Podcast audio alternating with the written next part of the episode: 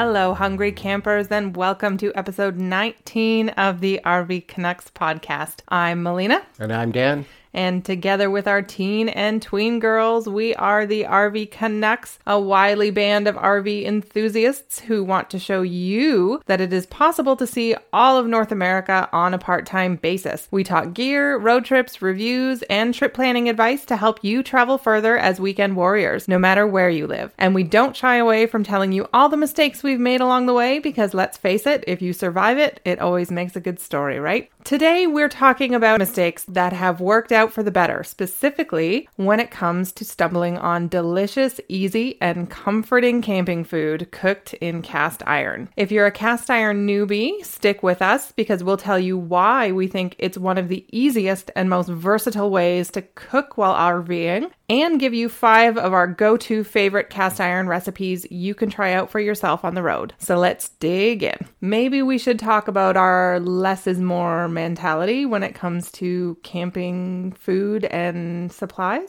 Yeah, so we don't use the fanciest gadgets. We don't have a lot of gadgets. We try to use things that have more than one purpose is our philosophy in general. And so I think what we've done over the years is refine ourselves down to uh, half a dozen things that we use for camping to cook that that can cook many different things. So in our kind of tool bag, we have a portable barbecue. We've talked about that before. We've got a Napoleon barbecue with a screw-on canister that sits on the the picnic table and that works pretty good for us. The one that comes with the trailers kind of garbage, so we got a nicer barbecue. Uh, we've got a griddle that goes on the Coleman stove, which is good for cooking eggs and bacon and and those kind of things. We've got a tripod uh, that we use, and it you can either hang a pot off it. It has its own kind of grill rack that hangs down. It's adjustable, so you can vary the height from the fire. We use that a lot for using cast iron, which we'll talk about in a little bit. We've got nesting pots, so you know the kind of pots where the smaller one goes in the next largest one, and so on and so forth. So they stow away nice and neat. We've got a old coffee percolator. It's it's I a think throwover it, from my days camping as a kid. My parents used it. It's it's an older one. It's been around. It's got a few dings and scratches in it, but it still gets the job done. And we make cowboy coffee out of that. We've got the collapsible toaster. Going to admit that sometimes, hey, we we're not using the collapsible toaster. We get the electric toaster, and we've got the. Uh, we may bring along a crock pot, or we may, you know, use a coffee machine. But beyond that, I think we keep it generally pretty simple. Yeah, I think you know most of what we have in the RV to cook with, or for our supplies that we have, is basically stuff that we just took out of the big Rubbermaid container that we took with us when we tent camped, and we just kind of used it all. So like when Dan talks like nesting pots, they're like the ones you will find at a Cabela's or at a Canadian Tire that they're like in a drawstring bag that you would throw in your backpack to go like backcountry camping. Like that's what we use for our pots and pans because they're tiny, they're light, they get the job done, and they're easy to use, right? Like I don't think you need to go fancy. We don't even really well, we don't use our microwave in the RV either. You know, we used it the odd time and then Isla put a stick of butter in the microwave to try to defrost it or make it soft in the aluminum wrapper. So that basically destroyed the microwave. Do not recommend. And we took it out and we bought a replacement which they're not cheap, but I, I was kind of humming and hawing about whether we even needed a replacement in the first place. And the replacement we got, it doesn't actually, the holes don't line up with the trim that goes around to hold it into the wall. So this summer, we've basically just taken the microwave out. Like, honestly, I can think of maybe five times that we've used the microwave. And then, like a ray of sunshine from heaven, we were bestowed with a cast iron pot set. And so, in any case, it, has got a traditional pot, and then the lid doubles as either a lid or a frying pan. And I think since we've started using that, we haven't even used the frying pan that's even in the trailer. But what this lets you use is it lets you use it as a frying pan,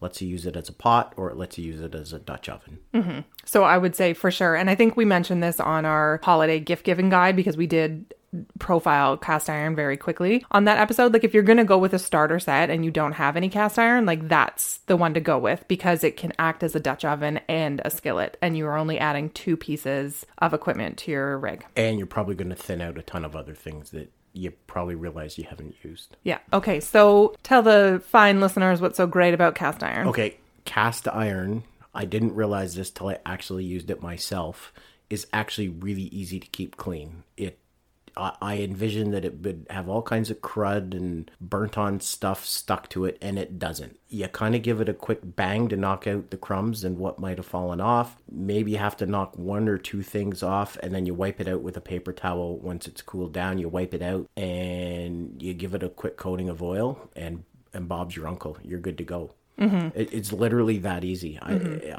it cleans up quicker than putting a paper plate in the fire. For sure. And I think we shied away from cast iron for a long time because our impression, like just having never really cooked with it, like our impression was like, oh, it's so maintenance heavy. You got to, you know, to keep it oiled and to stop it from rusting and all that stuff. And honestly, it couldn't be easier to maintain. And I mean, we're pretty, like, I don't think we have any metal utensils really that we use in it. Like we use wood or we use plastic just to kind of, if you need to like give a little scrape out. But the thing is, like, once you get a good seasoned pan, and by seasoned, meaning oiled regularly, like you're kind of creating like a natural nonstick pan anyway. The more you cook in it, you know, the bacon, the chicken, the all those other foods kind of help mm-hmm. add more seasoning to it. If I was to suggest what you want to get when you go out there and you look for one, look for one that's already pre-seasoned that comes Yeah.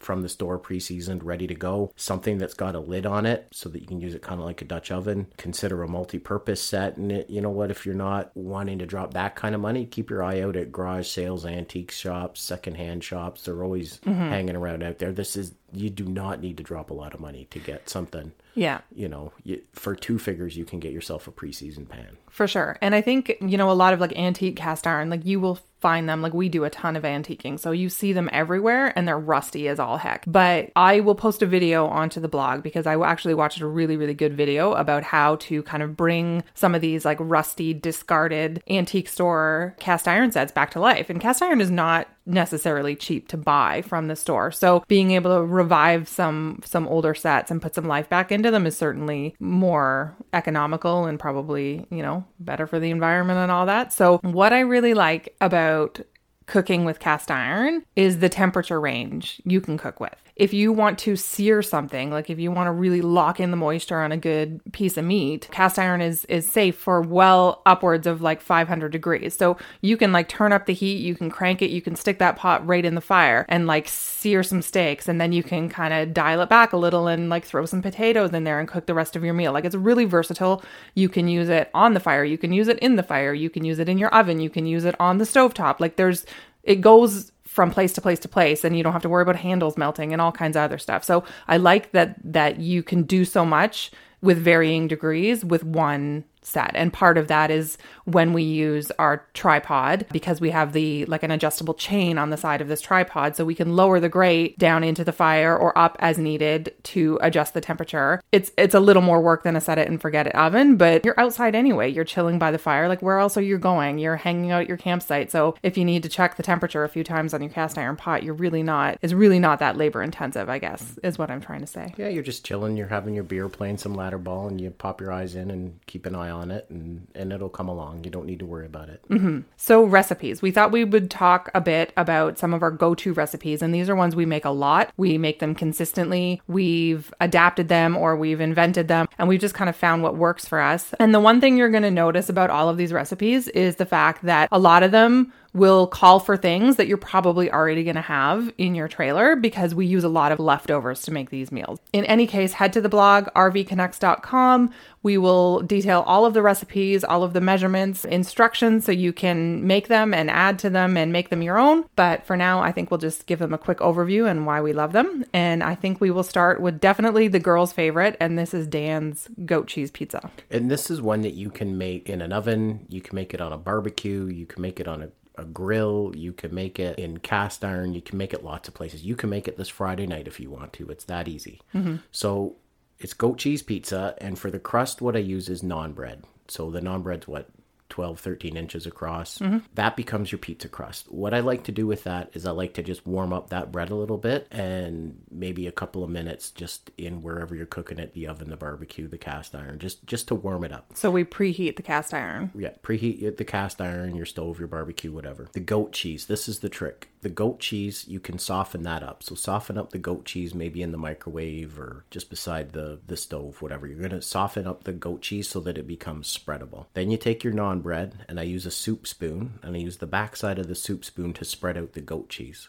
The goat cheese has to be the first thing that goes down first because once you've got everything else on it, you won't be able to spread the goat cheese. So you're spreading the goat cheese right onto the naan bread that's already been warmed up. Then take the pizza sauce and put the pizza sauce on top and just kind of smear that around with the same spoon that you use to get the goat cheese down. Then you're going to put on whatever your toppings are onions pepperoni ham whatever you want to put on your Peppers, pizza whatever you like pepper whatever you like on your pizza broccoli, cauliflower, like you name it. Just whatever Yeah. you've got, like chop it up and put it out, and then everyone can, can just decide what they want on their own pizza. Right. And so one thing that I like to do because the girls love this so much is I get them to chop up the vegetables because they really want to have good things on their their goat cheese pizza and I get them to chop up a little bit extra so it's left over for snacks the next day. If you were smart enough to set some of the bacon aside from breakfast, you can put some of that on as well. So once you get all your toppings on, the last thing that you put on is shredded cheese. The shredded cheese holds it all together. And so you put that on just like a normal pizza, you put it on until the cheese is melted, everything's warmed up, the bottom is golden and you pull it out, cut it in four, and you eat it. Mm-hmm. So what we do with the cast iron, like I said, we pre-warm the pan and we use we put the lid on it because that just seems to help like add some heat from the top and it just melts the cheese a little bit quicker and it is super tasty. Okay, so one dish chicken thighs. And I'm I'm saying this one dish because it can be an entire meal by itself. We tend to serve it with a side dish or two, which we'll talk about, but it's a fantastic easy to make chicken and bean dish, but you've got what you've got is a really kind of sweet and savory sauce on it. Again, preheat the cast iron, that's what we do. And when that cast iron is just like sizzling, we put we put some oil in it to heat that up. And you can use olive oil, you can use vegetable oil, whatever oil you prefer to cook with, and just get that pan really sizzling hot. And then we throw some chicken thighs in there. And you can do bone in, skin on chicken thighs, but they will take a little bit longer to cook. So we tend to do like the boneless, skinless just because it, it allows us to get dinner on the table a little bit quicker. But you just throw the chicken thighs in there and then uh, brown them up. And then what you want to do is you're going to add some chopped onions. We just dump in a bunch of honey, barbecue sauce, garlic powder, chili peppers, some red pepper flakes, salt and pepper. And you basically just add it to taste. And I'll put some approximate measurements on the blog, but basically you just kind of whip it up however you like it. If you like it more spicy, throw some more red pepper flakes in, whatever you decide. And then uh, you throw the lid on and you just let it simmer. And it will cook that chicken so nice. And if it's getting too hot or it's sticking to the pot, you just like the pot up a little bit or turn the heat down. And then when the chicken is cooked, you throw some green beans on top, put the lid back on, and I'm going to say 10 minutes. We prefer our green beans like with like a little bit of a crunch, like not too soggy. So, I mean, again, leave it on for as long as you want till your vegetables are done. And there you go. You've got a meal. It's one pot. You could even throw some potatoes in there while the chicken's cooking if you want to go that route. Normally, we serve it with barbecued corn on the cob and like a Caesar salad or something.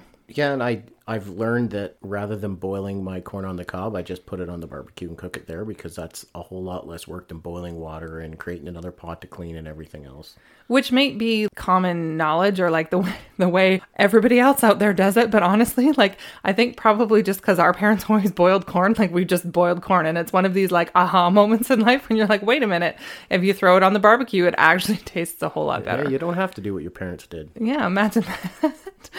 okay, so tortellini parmesan soup. This one is a fairly new favorite, and I literally make it all the time. I make it all the time. I make it for my friends when they're having a hard day. I make it for us to eat. It is so tasty. There's so many different ways you can do this dish. All you need is literally your pasta, your tortellini. You need a can of diced tomatoes, some tomato paste, uh, chicken stock, and then some veg. So I put in onions and, and bell peppers. So normally what I do is I get like the three pack of bell peppers that have like the red, ye- yellow, and orange. And I will chop those up, fry them up in a little bit of oil with the onion. And then when the onions are translucent, then what I do is just throw in a couple of tablespoons of flour and whisk that in and throw in three cups of chicken stock. And I slowly add the chicken stock and whisk it away with the flour. And it kind of thickens up the chicken stock a little bit. And then I just dump in the diced tomatoes. I dump in a little bit of tomato paste and you throw in the tortellini and then some protein. So I don't have any hard and fast rules about the protein. Sometimes I don't even put any meat in it, but if you have bacon left over from breakfast, you can put that in. If you have chicken left over, you can put that in. If you have steak left over, you can put that in. You can literally put, you could throw pepperoni in there from pizza if you have extra pepperoni. Anything goes. Sausages goes good. Sausages is amazing in it. So whatever you have left over, meat wise and veg wise, throw it in. Like you want some broccoli in there, throw it in. There's there's literally nothing in here that tastes bad. Like you can throw any type of vegetable, any type of meat in there and it tastes amazing. So with all of that liquid, you just throw the lid on, you let it simmer for like eight minutes, 10 minutes, however you like your tortellini done. And then when that's all cooked, you dump in a cup of Parmesan and then I stir in a third of a cup of heavy cream and that just helps thicken it up a little bit. And as soon as you stir in the cheese and the cream, you throw in three cups of spinach and you throw the lid on and you just let the spinach wilt in the heat and you stir it around and you serve it. And that's it. And that's literally, I made it this week actually, mm-hmm. and there wasn't even leftovers for the next day. I think Isla got maybe like a half a cup in her lunch because that was all that was left. And I made enough for probably like 10 people. Yep, it was really good. Okay, so we haven't talked much about breakfast. A lot of these are dinner options, but Dan makes a fantastic corned beef hash, which usually happens as he's balancing making coffee and I sleep in. So take it away, Dan. Yeah, so I think I kind of discovered that this summer, really making this corned beef hash, and I did it a couple of times. You know, we like a good bacon and eggs, but you can't have that every single day, and you know, you can only have so many bagels and fruit and cereal and yogurt and everything else. Almost as glorious as the cast iron that came down from heaven or with Santa Claus.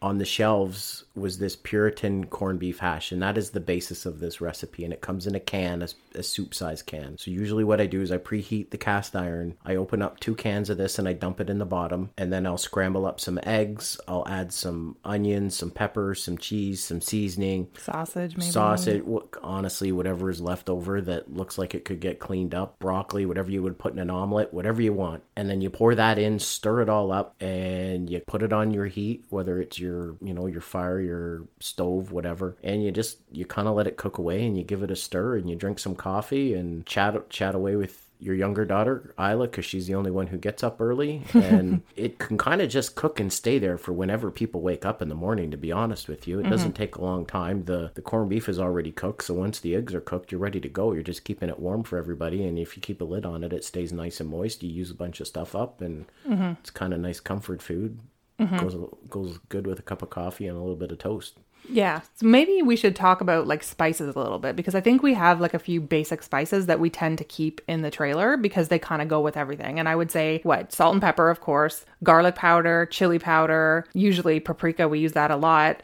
And what? Like, oh, like seasoning salt. yeah And as far as like dry spices go, and like a chicken stock or something, if we're going to throw it in, the powdered chicken stock that you would put in that you could cook meat in. But, you know, really, you don't need a lot of fancy stuff. Like, you don't need a full spice rack, certainly. No, and you know what? If you want to add something in every trip or in a couple of bottles, they stay fine in the trailer. So mm-hmm. whatever you like for seasoning is what you can put on this. You don't have to put what we say. And I never really cook by recipe anyway. I always eyeball it, mm-hmm. and I'm usually good nine times out of ten. Okay, so our last recipe, again, perfect for using leftovers. It is a huge favorite of ours. We love pierogi nachos, which is essentially like it sounds. It's nachos made with pierogies instead of tortilla chips. So uh, this is a perfect one for the cast iron because it gives a really good brown to the pierogi. You just throw some oil in a pan, you throw those pierogies in, you arrange them. You have to watch the first little bit as you're doing the uh, pierogies to make sure like they're not getting burnt and you're flipping them over. But once both sides are brown, then you turn the heat down a little bit and then you chop up onions, peppers, whatever you want on whatever nacho toppings you want. You could do those first too if you like them a little more well done, but I like like a crunchy onion on my nachos. So we throw them in after the pierogies are cooked and you just toss them in there, stir it around, let it get warmed up, and then you throw on a bunch of shredded cheese and you put the lid on until the cheese melts and dinner's done. And we serve it with, you know, guacamole, sour cream, salsa, or we throw some tzatziki dip on it and you just you throw some pierogies on your plate and you grab a knife and fork and you throw your toppings on and you eat it like nachos. It's fantastic. Can I give a shout out to our American cousins? Yeah. I love American sour cream in a squeeze bottle. Oh, like the Daisy sour Oh, cream. Oh, Daisy sour cream in a squeeze bottle. If only they could open up the border again, it would be on like my top five things I'd want to buy if I could go back over. And that just makes it so easy to serve at the campsite when it comes out of that squeeze tube. It's it's not any more or less processed than any other kind of sour cream. It, it's the same consistency, but it's so clean when it comes out. Yeah, if anybody listening in the States wants to figure out a way that, that you can ship us like Daisy sour cream in a squeeze bottle and Kerrygold Irish butter and maybe some Zatarain's. we love Zatarain's. The Zatarain's like sweet cornbread mix. They, we have a list, a standing list of stuff that we go down to the States specifically to buy so we can bring it back to Canada because you guys have so much cooler stuff food wise in the in the grocery aisles than we do up here. And it's just like so exciting when we get to go stock up. and Yuengling beer. And then if mm-hmm. you're like, and especially if you can get to the Southwest U.S. and go in and look at the barbecue sauces, you have like. Oh yeah. Man, and you- salsas. Anyways, I've gone on a bit of a tangent, but I I miss my squeezable sour cream and Yuengling beer. Hopefully soon. Hopefully soon. Hey, vaccines started this week, so maybe cross our fingers next summer we'll be able to to get back down again. Oh, one more thing I wanted to mention about cast iron is pretty important for women and children too is keeping up with iron intake and a, and cast iron actually does add iron to your food. So if you are deficient in something like that, it's a fantastic way to easily add more iron into your dishes. So I just wanted to throw that out there. But that's it. That's our list of our five favorite cast iron easy easy easy meals. Yeah, and if you're in Canada and RV season is over for you, give these a try over the Christmas break and perfect them and tweak them out for your family and let us know what you like to put on your stuff because I think we're always looking for new ideas too. Yeah, absolutely. If you use any of them, please message us on Instagram, uh, send us an email to hello at rvcanucks.com. Let us know how you enjoyed it, what changes you made to make it your own, because we will we can even add those to the blog for variations, you know, listener variations that people can uh, use when they pull up these recipes and give them a try. So that's it. Next week, we are going to delight you with another RV quick tip to help you travel better. As mentioned, it is December, so we are kind of laying low this month. We have some home projects on the go. We're currently, we have no kitchen sink. We're currently replacing our kitchen cabinets with a delightful set I picked up for $500 on the buy and sell. So, new kitchen for us, or new to us kitchen, I guess. And uh, because of that, we're doing some shorter episodes in December. So, Tune in next week for an RV quick tip. Have a good week. Bye bye. Bye.